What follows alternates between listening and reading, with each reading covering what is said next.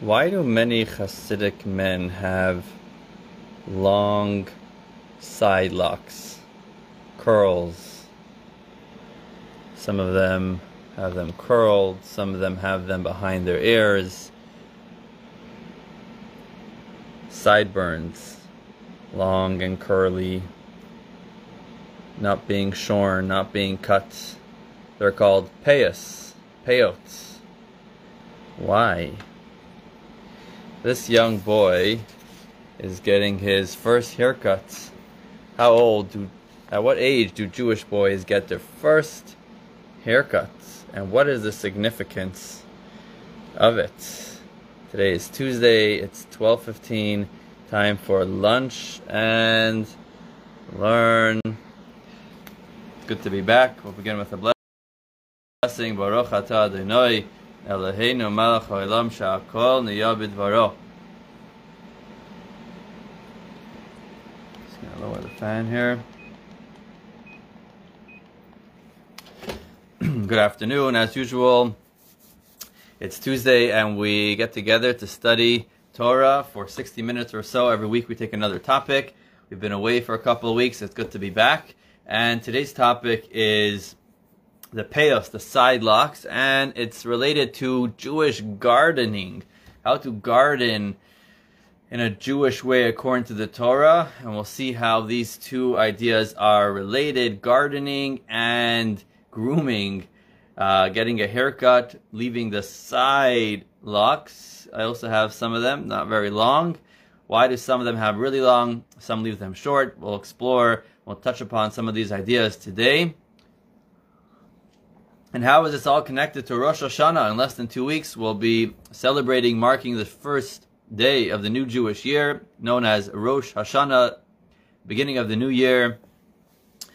Uh, how this is all connected. So we'll begin momentarily on this post. There is a link with uh, with today's source sheet prepared especially for today's lesson.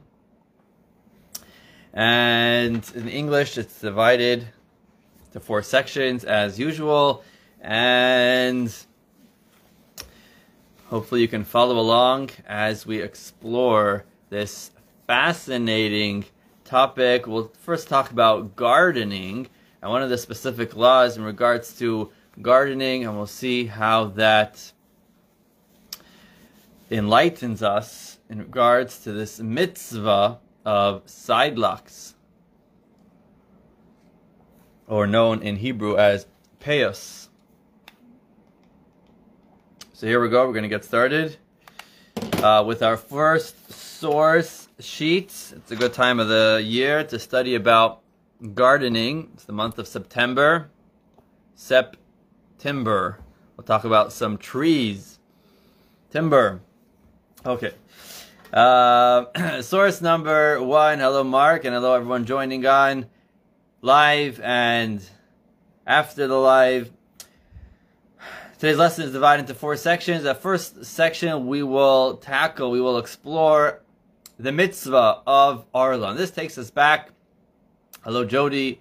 Hello, Roy. Welcome back. We're just getting started with source number one. Today's topic, once again, is the side locks, and we'll see how this is related and very much connected to one law in regards to Jewish gardening.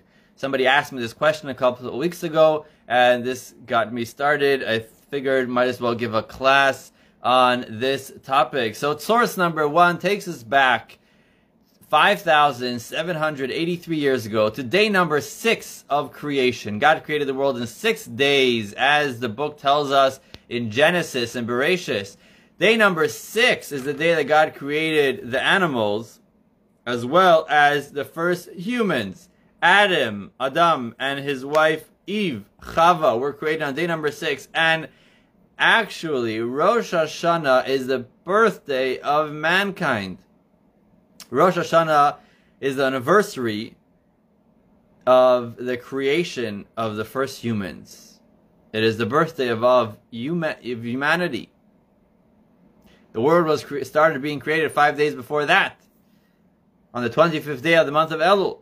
But the first of Tishrei, which is Rosh Hashanah, celebrated every year, This is the real beginning of the year. This is when man started to live.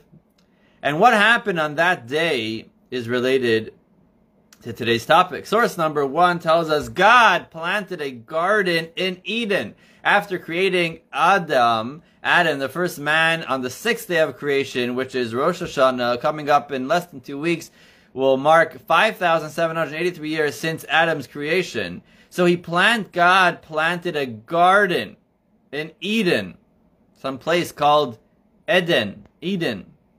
He planted a garden there, and God placed the man in the garden to work and guard it. So the first thing the Torah tells us that God did after the completion of the official six days of creation. Everything is here, and now God goes, makes a garden. He places the man in the garden to start working the garden. So the first, the very first act in this world, once it was complete, was gardening. That's what God did.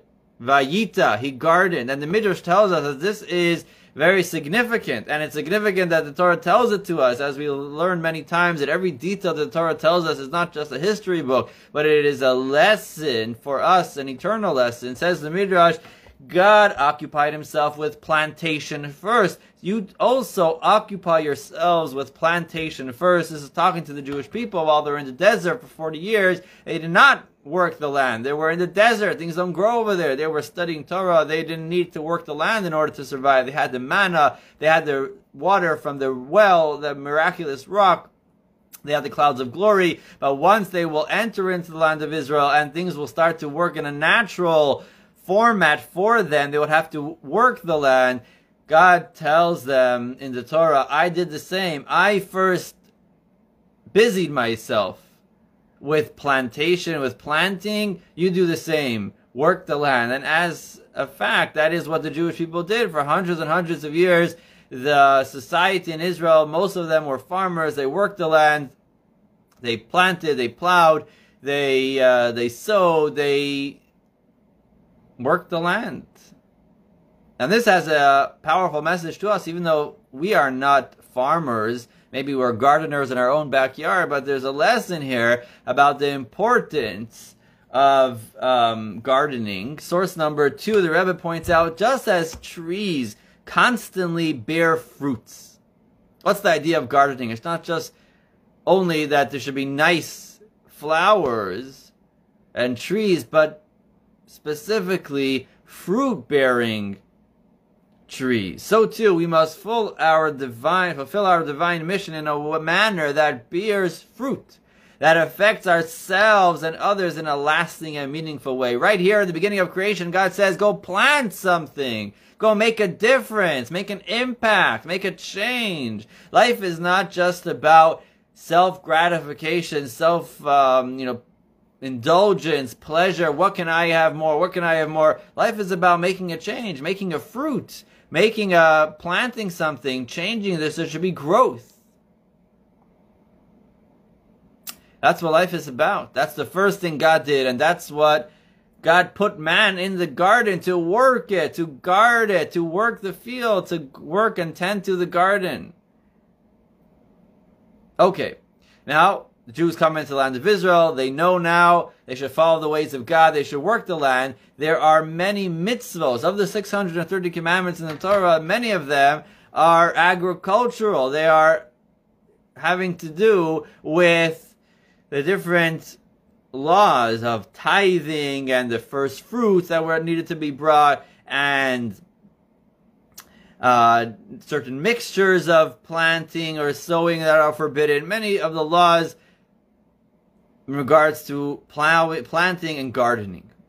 Let's talk about one of them, and we'll see how this has got to do with those side locks that many Hasidic Jews have. I have them. I'm a Hasidic Jew, and many have real long ones, not in the Chabad circle, but many do, and we'll talk about them soon, but we'll hold off for that First, we'll focus on this mitzvah. Source number three, the Torah tells us, when you come to the land and you plant any food tree, its fruit shall be blocked for three years, not to be eaten.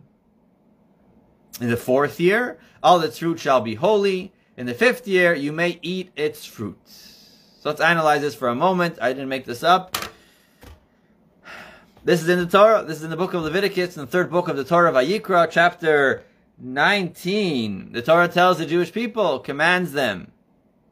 One of the laws. There are many laws. There's the whole book of Maimonides, of the 14 books of Jewish law. One entire book is dedicated to the laws of working the land, called Zeraim. In the Mishnah, there's an entire sixth, there are six, um, I guess, orders of Mishnah, and one is dedicated to the laws of working the land. Here's one of those mitzvahs. It's actually actually a tractate of Mishnah called Arla. What is that? Arla means in Hebrew. Arla means um, stuffed, blocked. What does this refer to? The Torah says that when the Jewish people come into the land of Israel and they plant a tree, a fruit tree specifically, then for the first three years, the fruits of that fruit tree are forbidden to be consumed, to be eaten by anybody by the Jewish people living in Israel. And not only not to eat from those fruits of the first three years, but not to derive any benefit. You can't sell it, can't give it as a gift, you can't do business with it. You should just let the birds and the squirrels or the cats or whatever else, other animals out there to eat these fruits. The first three years, it's blocked. Orla. Another translation would be, it's extra. It's not to be used. It's just there. Similar to the same word for the foreskin of a that's taken off by a bris, by a circumcision. It's also called arla because it's an extra piece of skin that God wants us to remove. Similarly, these fruits are they're blocked. They're not for us to consume, to eat. The first three years, the fruits are forbidden. Even if it's not a Jewishly owned tree, just like a Jew doesn't eat pork, a Jew doesn't eat fruits from the first three years of a tree. Now, that's the general idea. What happens after three years? The Torah says the fourth year, the fruits are holy, meaning that the fruits should be brought up to Jerusalem during times Jews living in Israel in temple times and eaten in holiness in the holy city of Jerusalem. And then the fifth year, then they're ordinary fruits that can be eaten anywhere.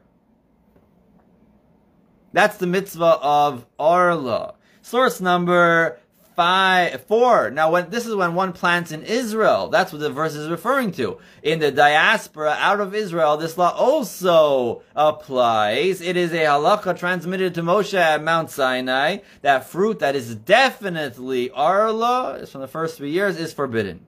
If there is doubt regarding this manner, the, ma- the matter, it is permitted. So both in Israel and out of Israel, this law applies. Other laws, tithes, only apply in the land of Israel. This one applies also out of Israel. However, there is a difference.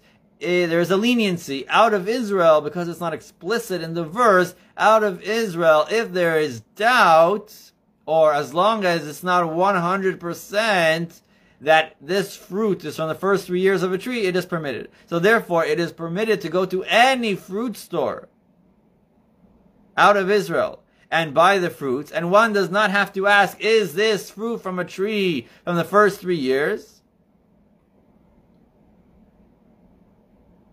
Because it's kosher unless proven non-kosher. So unless someone tells you this tree, this fruit I just planted is from the first three years, so then it would be forbidden. But you don't need to have to ask. You don't have to pick up the phone to ask. Unless you're clearly told this is, or you know it's your own backyard and you planted a tree, then the first three years you can't have. But in Israel, it's not so. In Israel, if there is reason to doubt that maybe this is from the first few years, it needs to have a kosher certification that it is indeed. So in Israel, it would work like it's non-kosher unless proven that it is kosher. Unless you know that it's not from the first few years, then it is permit, permitted to be eaten. So if there's like a new kind of fruit, there was a whole question a couple years ago. There was the cosmic crisp, a new kind of apple, and it was a new fruit. So there was a question if it's known, known that this is a new fruit that is less than three years, um, then it would be a problem even in the diaspora. Tec- uh, practically, that fruit was permitted because it takes a few years in the nursery, and that is already considered three years until they actually, I guess, you know, brought it to the market. So it was permitted, but it was something to be dealt with because it was a question. Now, how do we count these three years? How do we count these three years? Not three years from when you plant the tree. They are, they, they are years on the Jewish calendar. However, it goes like this. Source number five. If a tree was planted 45 days before Rosh Hashanah, Rosh Hashanah is the new Jewish year, which is coming up next Sunday night, September 25th at sundown. So if a tree was planted 45 days, 30 days basically plus two weeks before Rosh Hashanah, the tree would enter its second year, that Rosh Hashanah, because it takes 14 days for it to take root. So it needs 30 days in a year to be considered a year. That's a leniency. You don't have to have a full year. 30 days of a year is counted as a year. But you need to plant it two weeks before 30 days because it takes about two weeks, 14 days for it to get rooted and be considered a plant, a tree. So if it's planted 20, uh, 45 days before, so it has two weeks to to um, take root, and then 30 days of the year is considered year number one. Rosh Hashanah begins the second year, and then a third year. So technically, you would have two years and 45 days. That would be considered three years. Although we count the three years from Rosh Hashanah, fruit that ripens before the 15th of Shevat is still considered Orla. We have a date on the calendar uh, in the month of Shevat, which is five months, four and a half months after Rosh Hashanah, the 15th of Shevat, knowing the birthday of trees, the New Year's for trees. So any fruit that of the third year, which continues to stay on the tree and only ripens after Rosh Hashanah before the 15th of Shvat would still be considered of the past year. So sometimes it would be, you know, more than two years and 45 days. So that's just the technical parts. If you got that, there's a whole tractate and it deals with some of these questions, how exactly they're calculated. That's a general idea that this Rosh Hashanah coming up is not just the new year, now it's going to be 5783, but it's also the new year for the count of Arla trees that were planted. And therefore, if somebody does not want to have three full years, they're going to time the planting of the trees 45 days before Rosh Hashanah, so that it will take root for two weeks.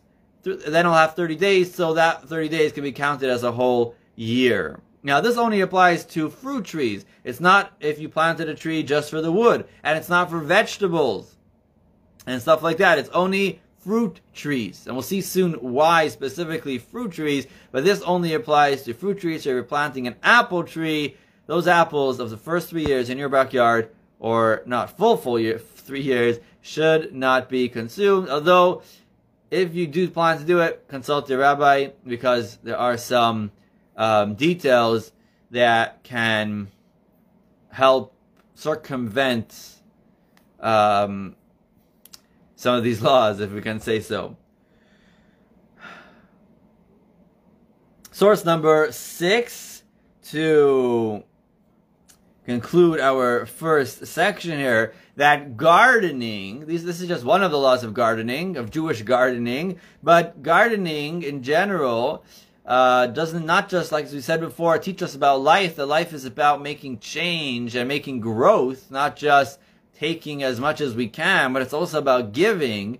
But God refers to this world as his garden. I have come to my garden. This is a verse from Song of Songs and one of the books of the Tanakh, the entire Torah, referring to this world as my garden. God says when he came down on Mount Sinai or when he came down to rest in the temple in, in Jerusalem, I came to my garden.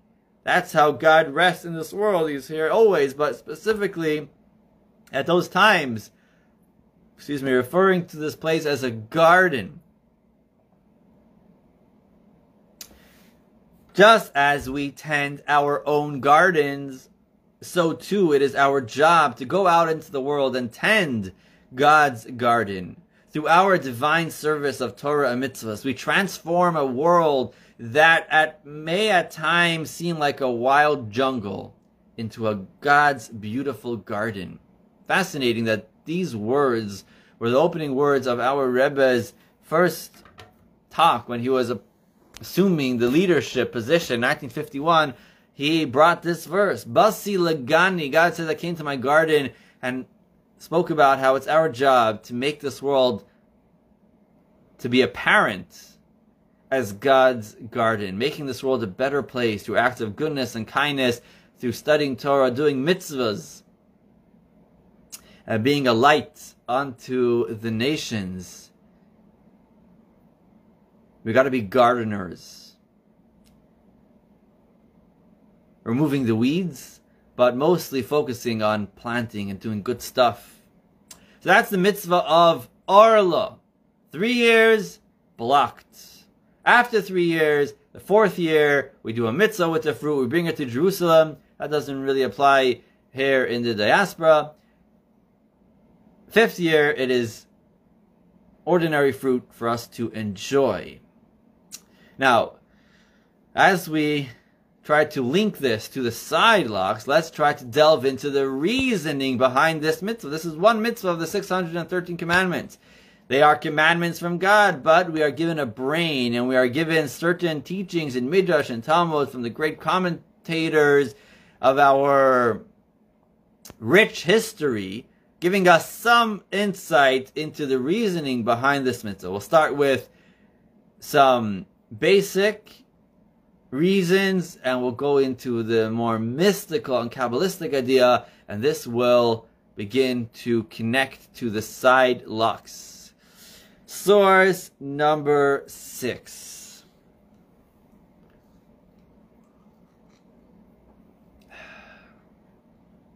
Talking about trees. Which tree can fit into your hand? The palm tree. And the palm tree is connected to Sukkot. After Rosh Hashanah, we have Yom Kippur, we have Sukkot. And on Sukkot, we shake the four kinds. And the tall one, the lulav, is a palm tree branch. Okay, one more. How do trees access the internet? By logging on. Source number seven to honor says Nachmanides, Rabbi Moshe ben Nachman, a great 13th century scholar known as the Ramban, born in, I think, Italy, later lived in Jerusalem. There is a synagogue in the old city of Jerusalem still today known as the Ramban Nachmanides Synagogue. He says like this. Source number seven. To honor the Eternal One with the first of the fruits of the tree.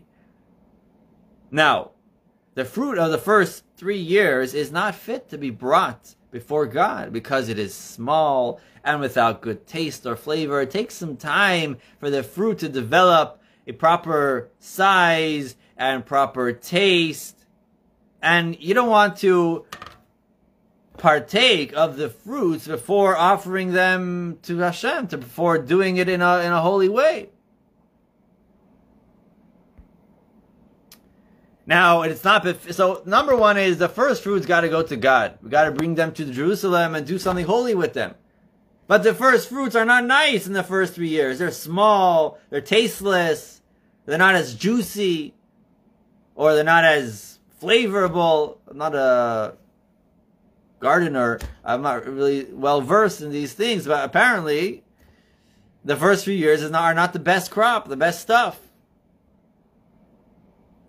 But we're not going to eat it before bringing it to God. So therefore, we wait. We say we wait three years. So that's the rule. We're not going to say each tree, you know, this wait until this is better. That, we make a general rule. Three years is the general time slot, the time uh, it takes, the duration it takes for the fruits to be presentable to be used for a mitzvah to bring to Jerusalem. So we wait three years. Meanwhile, can enjoy it. Don't derive any benefit because first, first things we give it to the owner, to the creator, to the one who makes everything grow, to Hashem. For that, we refrain. That's one idea Nachmanides brings, and the source number 80 brings a second one.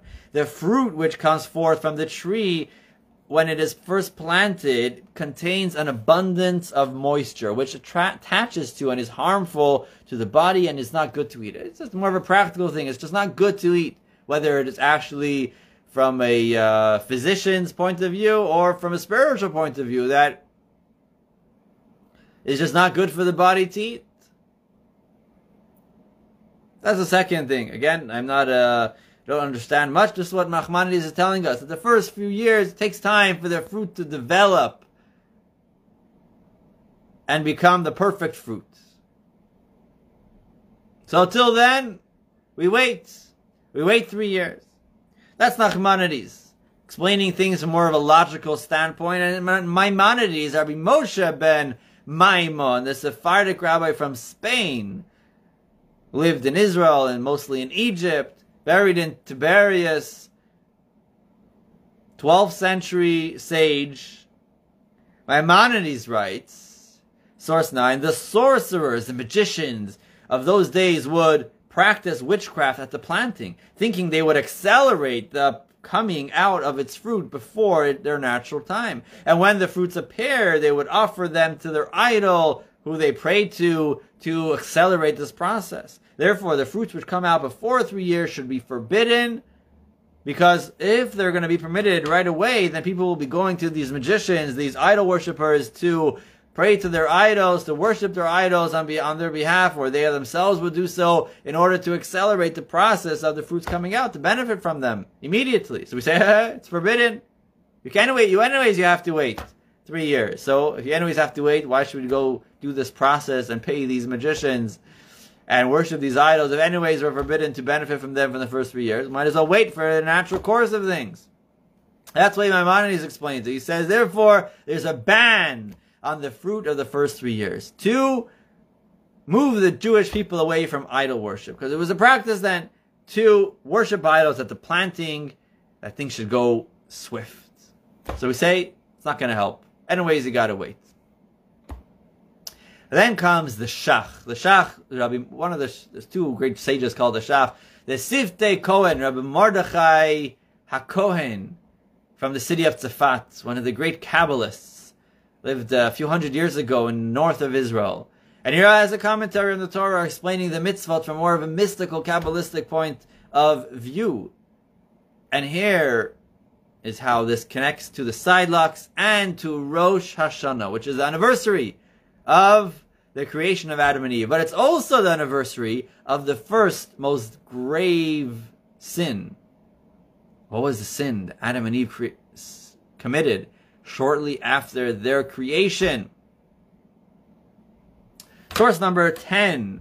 From the tree of knowledge of good and evil, you shall not eat of it. We studied in source number one that God placed man in the garden of Eden that he planted. And in the garden there were trees, many trees that they were permitted to partake of, to enjoy its fruit. But one tree, the tree called Eitz Hada'at, the tree of knowledge, the tree of good and bad. That tree, God instructs Adam and Eve, do not eat from it. You can eat from anything else. You shall not eat of it. One instruction they were given, Adam and Eve. What happened? The snake got involved. And they sinned. They ate from the fruit short time after God instructed them not to. Says the Midrash, the fruit was not intended to be eternally prohibited. Adam and Chava were created on Friday afternoon and were instructed not to eat the fruit for only three hours until Shabbos. They were created on the ninth hour. The Midrash goes through exactly what happened every day, every hour of that day, which is Rosh Hashanah today, the day of Adam and Eve's creation, their birthday. And on that day is when they were instructed. It was a Friday afternoon in the ninth hour. At the twelfth hour it would have been sundown. Shabbos would have came in. And came in. And all they were instructed to do was to hold back from that fruit, from that tree for three hours. And then when Shabbos would come, you would be, they would be permitted. According to one opinion, it was actually a grapevine and they would squeeze the grapes and make wine and make kiddush, verbally declare the sanctity of the holy day of Shabbos. Over the wine, over this fruit, they would be able to enjoy it just three hours later. But they failed to delay their gratification, their pleasure for three hours on a Friday afternoon, on Rosh Hashanah. That is why Rosh Hashanah is a day of judgment, because Adam and Eve were judged for committing that sin. They were sent out of the Garden of Eden. He was told that eventually he's going to die, and uh, Chava was told she'll have birth pain, and so on. There was the whole, and, and the snake, his feet were cut up. The whole story the Torah tells us it was a day of judgment. And similarly, every year on this day, the day of the birthday of humanity, it is a day of judgment. And God judges us and decides our destiny for the upcoming year. Not just us, but everything in this world. So what does this have to do with the side lock? Source number 11, in order to rectify his sin of refusing to wait three hours, we are required to wait three years before we partake of any fruit tree, tree fruit. By treating the fourth year fruit in a holy manner, we rectify the fact that Adam did not first taste the fruit as part of his sanctification of the Shabbos. So Adam, Adam and Chava, you couldn't wait three years. You couldn't delay your pleasure of partaking of that particular tree for three, for three hours. So God says you have the mitzvah of three years being blocked. Train yourself. Train yourself not to indulge. Adam, the first man, and we all have a bit of Adam inside of us. His soul was an encompassing soul. All of our souls are a derivative, are a, a uh, spark of his soul. So whatever was committed by him and his wife, we rectify because we have a piece of him inside of us. So he failed the test of three hours, holding himself back for three hours, him and his wife. So we have this mitzvah called Arla, says the Siftei Kohen, Mordechai Kohen, this is the reason or part of the reason for the mitzvah of Arla, three years the fruit are blocked to rectify those three hours that Adam did not block the fruit of the forbidden tree. Source number 12. Self control and discipline remind us that there is more to life than just eating delicious fruits. Life is about gardening. Life is about planting. Life is about growth, about making an impact, about serving fruit to others. And those others have more seeds and they can plant more. Nutrition. Providing for others, making a difference. Life is not just about eating ourselves delicious fruits creating boundaries around our indulgences helps create a focus and consciousness that there is a bigger picture. Don't eat right away. Relax. There's something else. Life is not just about enjoying fruit. Self-control. Not everything you want, your impulses have to be followed through. Relax. Enjoying life, enjoying life's blessings is just a small part of an existence also filled with meaning, values, and a higher purpose. Sometimes we gotta say, wait a second. So I'll give up for myself for somebody else or for a bigger cause, for God, for another. The delicious fruit trees are God's gift to us. But the commandment to wait three years before enjoying them is an even greater gift, the gift of discipline and self-control. And this boundary helps us remember that there is a bigger picture. There is a purpose. There are values. It's not just about us enjoying things. That too. We can enjoy life. But that's not number one. We're here for a reason. We're here to tend to God's garden to make this world a better place. How? God gave us the tools. He gave us a book. He created this world and he authored a book. He gave us a Torah. That's how we make this world a better place. So the three uh, the three years are for the three hours. And the fourth year, the Torah says, the fourth year you take the fruit and you sanctify, you bring it up to Jerusalem. That's what Adam was meant to do. He was meant after three hours of holding himself back, then he was supposed to take that grape and squeeze it and use it for a mitzvah. He didn't do that. He failed, so we do that. We rectify that with the mitzvah of Arla. But even if we're not gardeners, it teaches us a lesson. The mitzvah teaches us that there is self-control. Not every time I want something do I need to get it.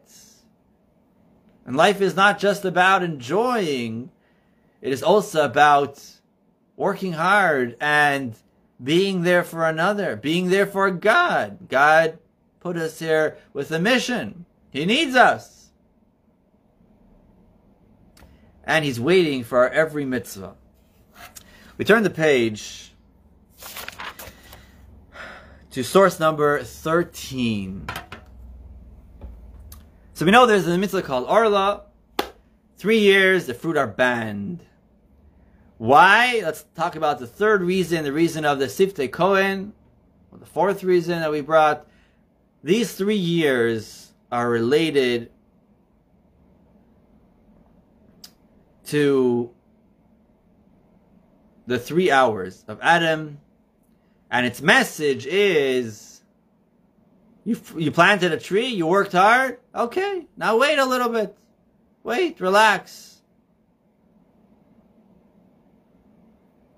Before you indulge. Now, if you would visit my home or my parents' home, where I recently visited in Toronto, there's one wall, what we call the family room, with many pictures of all my my brothers and myself when we were three years old, or just before our third birthday. We had long hair, and my mother took us for um, take pictures, take a nice picture, professional picture in the studio of almost three year old about to get his third haircut. This is going to be the last picture before what we call the upsherenish or the upsheren in Yiddish means to cut off, to remove, the cut off the long hair. Source number 13. It is a Jewish custom not to shave or cut a baby boy's hair until his third birthday. Many baby boys can be almost three years old and they look like a girl because they have long hair. Now this is a custom that is not halacha. It is important to differentiate between certain things that are halacha, Jewish law, and certain things that are merely Jewish custom. So eating pork is not a Jewish custom, it is a Jewish law. It is forbidden to eat pork to fast on Yom Kippur is a halacha. It's explicit in the five books of Moses. God instructs us to fast and refrain from eating and drinking for the 25 hours of the holy day of Yom Kippur. This is a Jewish custom to refrain from cutting a baby boy's hair from when he's born until his Jewish third birthday.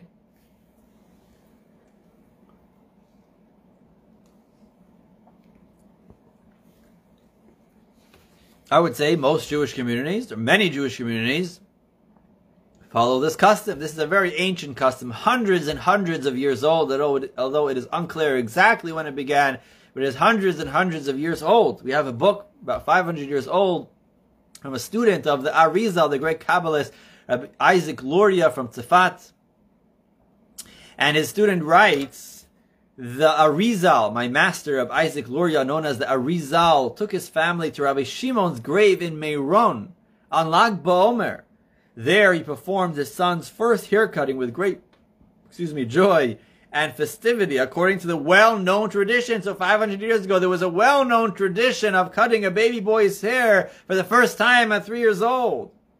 And he did so with great fanfare, with festivity, in a holy place at the gravesite of Rabbi Shimon in the city of Meron. Until today, this is a, a, widely practiced Jewish custom that a Jewish boy waits for his first haircut until he's three years old, and a party is made. For my third birthday, my parents came all the way from Toronto to New York and brought me along to be able to celebrate this milestone of my first haircut in close proximity to the Rebbe, 19 uh, many years ago when the Rebbe was still alive to be able to make the, the party and get a blessing. And the Rebbe would send a special letter signed, blessing the, the young boy, which I have somewhere.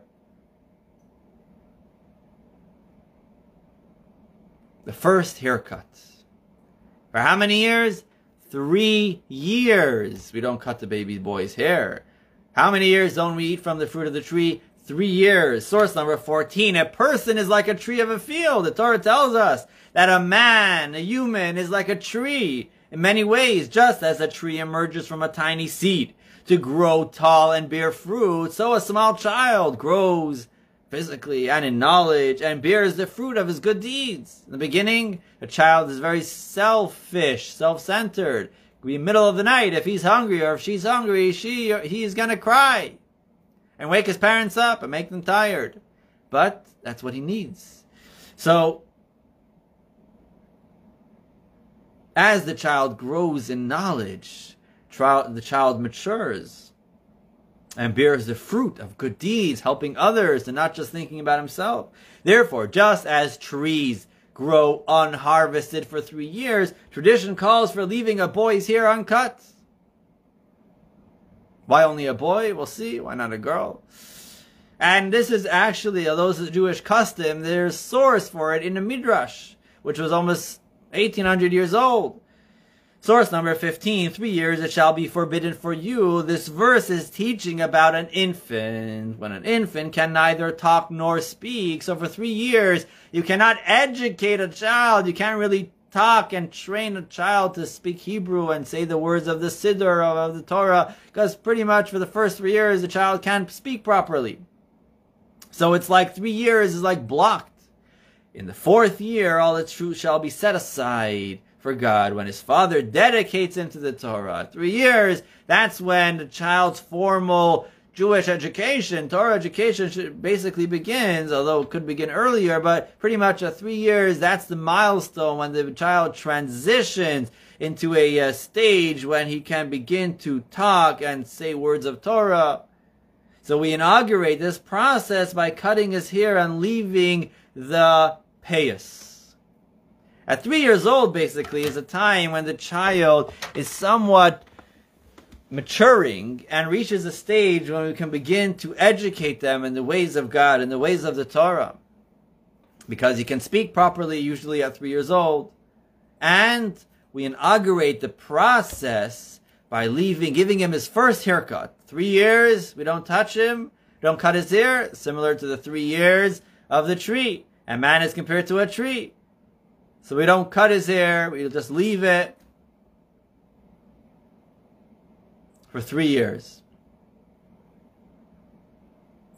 On his third birthday, now it's like the fourth year beginning, we take the fruits to Jerusalem, we do a mitzvah with it, now we do a mitzvah with his hair. We cut the hair, but we leave the payas, the sideburns. And we'll get to the details of these payas, why that is important soon. Source number 16. The first hair cutting of a baby boy is a Jewish custom of great importance. The essence of the custom is the educational act of leaving uncut side locks. From that day on, it is the custom to take particular care in accustoming the boy to wear tzitzis, to recite blessings, and the bedtime Shema. That's what in Hebrew is called chinuch. Chinuch is education, or literally training, just like we train a child to say please, thank you. You're welcome. Excuse me. Have to clear up and to make his bed and to brush his teeth. Those are human important skills and practices. So too, as a Jew, we train the child to do what the Torah demands and instructs us is part of our mission. To say blessings, to say the Shema, to wear tzitzis, wear a yarmulke, and to leave payas, leave the sideburns uncut or not fully removed. And three years old is when this takes place. Source number 17. Long hair, according to the teachings of Kabbalah, represents untamed, unbridled, and unrestrained energy. An energy that extends non-restrictively into all directions and places. A boy has plenty of hair. Let's take a look at this young boy. Hair flying all over the place. There's no restrictions. It's just growing. That is free flowing and wild. A small boy running around running about with his long hair flowing behind him represents a little bundle of energy brimming with life, just like a little boy flying around, does not contain himself, doesn't restrict himself, does what he wants, goes where he wants, says what he wants, cries when he wants. So his hair is flying around. That energy is unrestrained. By source number 18, we are born wild, yet there is no genuine spirituality without ethics, which means a taming of the wild. This is called tikkun, correction, uh, boundaries, restrictiveness taking that energy and uh, limiting it to a specific cause, a specific times.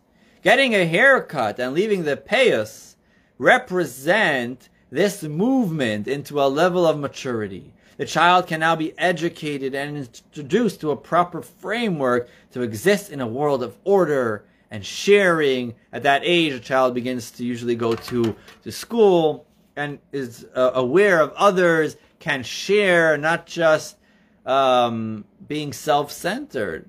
So the cutting of the hair is no more unrestrained. It is restrained. There's payas. Here we leave it. Everywhere else is cut. This energy is uh, focused. So the three-year mark, the three-year milestone, represents that transition, and the cutting of the hair, mystically, has got to do with it. Okay, but mystical. But this whole con- custom is a mystical custom. Fourth section. Let's talk about the piss. So far we got the mitzvah of Arla. The fruit trees are banned for three years. The reason goes back to Rosh Hashanah, 5,783 years ago. They couldn't hold themselves back for three hours. We hold ourselves back for three years. Those three years have got to do with the upsherenish custom, the custom of cutting a boy's hair at three years, waiting for three years, and the point of the custom is to leave the payas.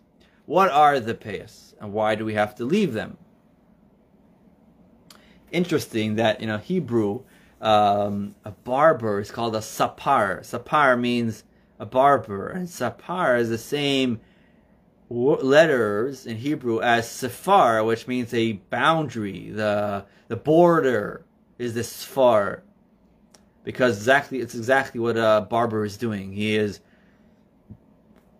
placing a limits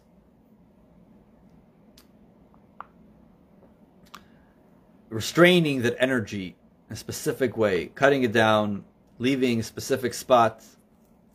And that's what education is about. And that begins at three years old. In addition to that custom, there's also a custom of wrapping the boy in a talis and bringing him to a to a school and uh, pouring honey and uh, on the Hebrew letters and him licking the honey. The Torah is sweet. It's another Jewish custom. The payas, the payos, I think in Russian, um, pesatnik used to call the religious Jews the Payas Satnik. I think that's related to the Payas. Correct me if I'm wrong. The Payos side locks, the sideburns. Some of them are long, some of them are curled, some of them are behind the ear, some of them keep them under the yarmulke, under the hat. All kinds of versions of the Payas, but all are equal that we do not shave and remove the sideburns, even if there's no beard yet, this hair is left to grow. Source number 19. Another mitzvah of the Torah. Do not round off the hair at the edges of your heads. God instructs the Jewish people.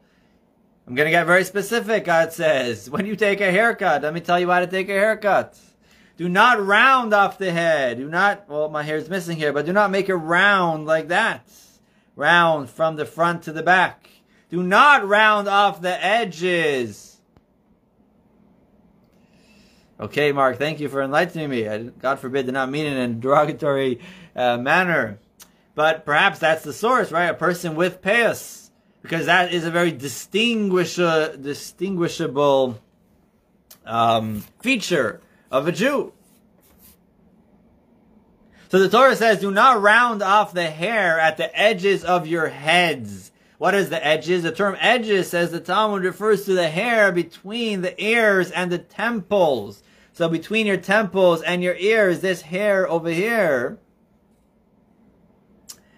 rounding out the edges refers to removing the sideburns so that there is a straight hairline from the forehead to behind the ears. That is forbidden by the Torah. The Torah says, do not round off this edge. Do not round it off from the temples to the ears. Leave this hair. More explicit in uh, Code of Jewish Law, or the Kitzur, the abridged version of Code of Jewish Law, there are two corners of the head. Corners or edges. That's what peah means. Peot literally means the corner, the edges. Two corners are here and here, not here, here and here. This hair, if I'm pronouncing it correctly, there are two corners of the head located at the base of the sides of the head, at the juncture of the temple and the cheek. On both right and left sides near the ears. The area of the corners that are forbidden to shave includes the hair from the top of the forehead to below the ear at the point where the bottom jaw widens and spreads outward. So, uh, to make this clear, from the forehead until the ear, on top of the ear, about mid ear, this whole area should not be shaved. And not just here, but also here, going down to where you put your finger here, there's the jaw bone. That's where it needs to extend to minimally. Some extend a longer, but till here, it's hard to see with my beard. But there's the bone there, and the payas should be long enough till here. Should not be shaven, shaved off. Now this is only for Jewish males, because um, just technical. This is what God wanted that He. This mitzvah is in the same verse as the mitzvah of beard. And because women typically do not have beards, so they are exempt also of the mitzvah of rounding off their head. So they may remove their sideburns. Source number 21. Why? Why is it forbidden? Says my, says the chinuch. The chinuch, one of the explainers, ones that give commentary, goes on the order of the 630 commandments, giving a somewhat of a logical explanation for the mitzvah. Of course, the mitzvahs are so deep. They're God's will. How are we to comprehend it? But there are some sources in Talmud, Midrash, some ideas that were passed down from generation to generation or, or revealed by great holy men in giving us some insight into this mitzvah. Says the Chinuch, Jewish males must leave their payas unshorn.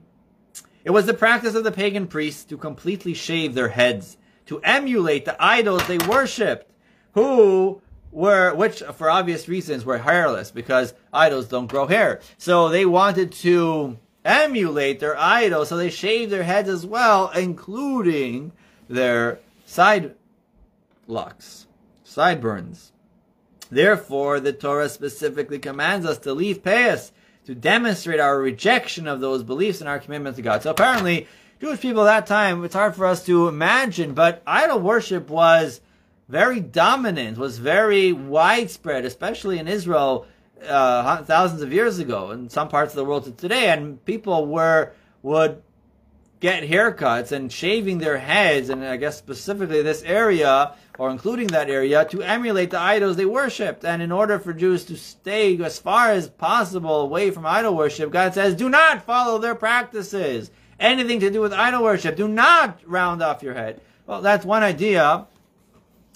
Uh, but either way, it's a mitzvah of the Torah, no matter if that doesn't apply nowadays and people don't take such haircuts, and people don't worship idols. A mitzvah is a mitzvah. The words of Torah are eternal for all of times.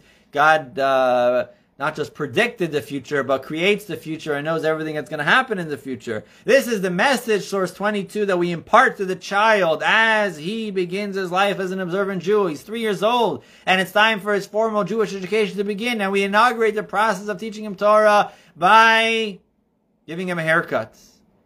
and telling him it's about time that we don't just think about ourselves, or we think about others, think about Hashem, say Shema Yisrael every night when you go to sleep.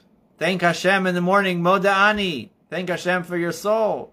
Share with others. And we do this process, we inaugurate this process with leaving the payas, and the payas is making him very distinguishable as a Jew, and saying, do not be like the idol worshippers, do not be like others, do not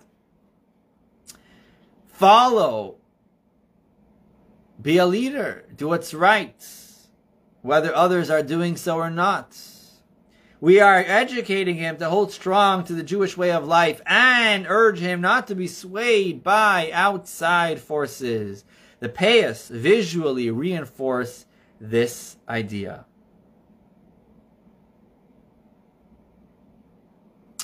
Well, they picked up on it.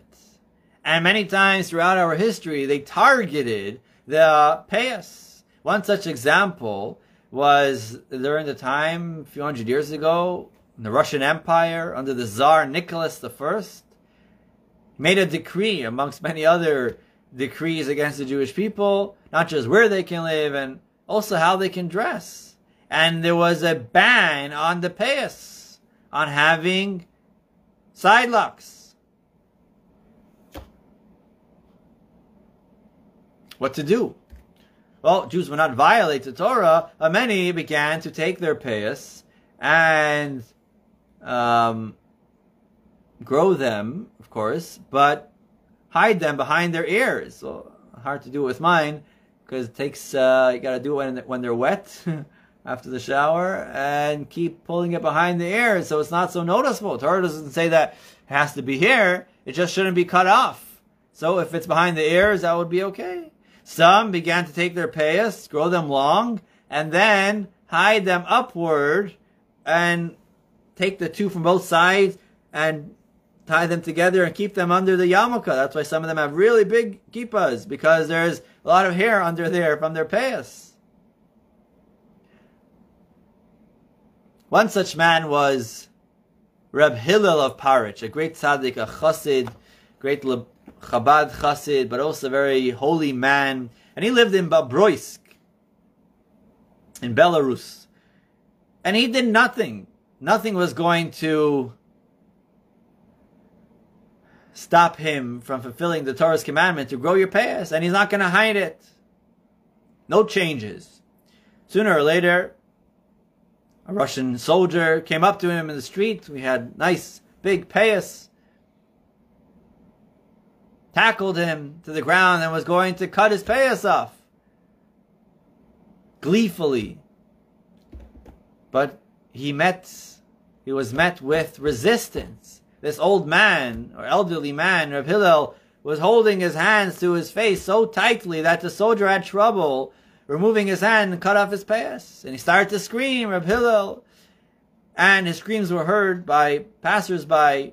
And they came over and they managed to get the soldier to stop. This was holy man, they told him. You can't just do that. You're insulting him. You're. Miraculously, there was one individual that spoke up, and he was the one who was a tailor. He would make uh, uniforms. So I guess a soldier, he would make uniforms for the army, uh, Russian army. The soldier listened. Rab Hillel was very grateful to the man, this Jewish man, for uh, helping him retain, helping him keep his payas and stopping the soldier.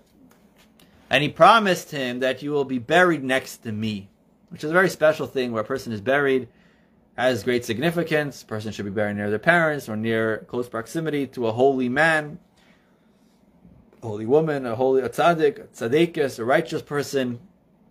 You know, near the Rebbe's grave in Montefiore Cemetery in Queens, it's more expensive to get a grave in that cemetery. Many people want to be buried there and close to the Rebbe. Okay, years go, a couple years go by, and Reb Hillel, at that time, moved moved to the city of Kherson in the Ukraine. And it is there where he passed away, and he was buried in the Jewish cemetery in Kherson. Well, some years pass, and that tailor who had saved Reb Hillel, and Reb Hillel had promised that you will be buried next to me, is visiting his daughter in Kherson. From Bobroisk, he goes to Kherson. And while he's visiting his daughter, he falls ill, passes away on a very snowy, wintry day. The cemetery, the Jewish cemetery, is covered in snow. Go tried finding the right spot for this Jew. They didn't really even know him. He was just visiting his daughter uh, to transfer him at that time during the winter to his home city was not feasible. So they figured they'll bury him at the side of the cemetery, the side of the, you know, the, the section. But it was snowing, things were piled high, things, the snow was piled high, and they buried him, they did what they can. A couple of months later, when the snow melted, they realized that he was buried right next to the great Rabbi Hillel of Paritch, who was the rabbi and holy man, and that was saved. That spot was being saved for, for the special, for the distinguished people of the community. They didn't know what to do. They went to the rabbi. The rabbi said, huh, he was buried there. It's by God's plan. He should stay there. It's not a simple matter to to move a grave. Well, they sent word to the rabbi in Bobroisk, and that rabbi in Bobroisk responded that the promise of Rab Hillel was fulfilled. Even after his passing, it was arranged that that individual should be buried right next to him. He was in Bobroisk, he was in Kherson, but God orchestrated things in a way. A wintry day, he was visiting his daughter. He fell ill. That's where he was buried. Why? Because he thanked, because he helped Rav Hillel preserve the payas. Source number 23. Much animosity and torture was directed specifically at the Jewish payas, and more recently during the Holocaust, they took they took uh, pleasure in removing the payas from any Jewish faces. For the payas are a sign that differentiates and clearly marks the Jew. However, instead of being embarrassed by them, many Jews literally gave their lives for their payas, staying proud Jews, even to the last moment of their lives.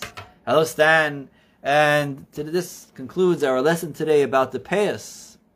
Some curl them, but the idea of having long ones, though it's not necessary according to Jewish law to have long ones, as long as they're they're not shaven off and they're till the bone. They don't have to be that thick, but it's there somewhere. It's it's there. This area is not shaven off until the bone, the payas is there. But out of the chavivus, out of the the Jewish people, we have a mitzvah. We don't just do the minimum to get away. We're we're so happy to do the mitzvah. We treasure it. We we have a, a love for the mitzvah that we we do it extra. We don't even cut anything. They leave it, some of them leave it growing long. Well, it's not our custom, but some grow long, they curl it. Some do keep it behind their ears still, and some keep it under their kippas, the yarmulkes. Each with their own custom, but all are equal that we do not shave them off. This is a mitzvah that everyone, uh, it's easy to observe. Just usually you have something anyways. So instead of shaving it off, just leave a little bit. It should be noticeable. It, should, it shouldn't be uh, uh, you know, it should be uh, somewhat there. If you want the details exactly, usually in the Jewish community, the barbers are trained. Uh, they know what to do. To have the payos. The payos. The side locks. This all goes back to Rosh Hashanah as we began, because on Rosh Hashanah is when Adam and Eve were created, and that is the day that they were instructed not to eat from the tree for three hours. They could not withstand the test, and they failed for three hours, not holding themselves back. And we have a mitzvah called Arla, that when we plant a tree, we don't eat from the fruits of the tree for three years. And those three years has also got to do why we don't cut a baby boy's hair for three years. And now on the third birthday, that is when we cut his hair and we leave the payas. The payas is the taking that energy that's tohu, that is just flying and unbridled, and we restrict it and we say, okay, now it's time to be a mensch. Now it's time to be mature, to discipline yourself and to share with others and to think about Hashem. Now, the mitzvah of Payas, that is a very distinguishable reminder of who we are, what our mission is. For the men and for the women, tell your husbands and your sons and your children about it. So this is, uh, I guess, a good time gardening for Rosh Hashanah, it's the new year, and it's a time to think about and reflect how we ought to tend to God's garden, making the world a better place, one mitzvah at a time, one person at a time. And hopefully, this upcoming year would be will be a uh, good year. We shall all be signed and sealed for good, as we wish each other a kasiva v'chasima tova, a good, healthy, happy, sweet new year with only nachas and good things happening. Thank you for joining our lunch and learn number 174. We had a break for a couple of weeks, but we should be back next week, God willing, Tuesday, for another lesson in preparation for the new year 5783 Rosh Hashanah. If you have any questions, you can post it in the comments. You can take a moment to share this so others can benefit as well. And thank you to Julia who brought up this question about uh, any laws for Jewish gardening. Um, thank you. Thank you all for joining. And sei gesund. Have a wonderful day.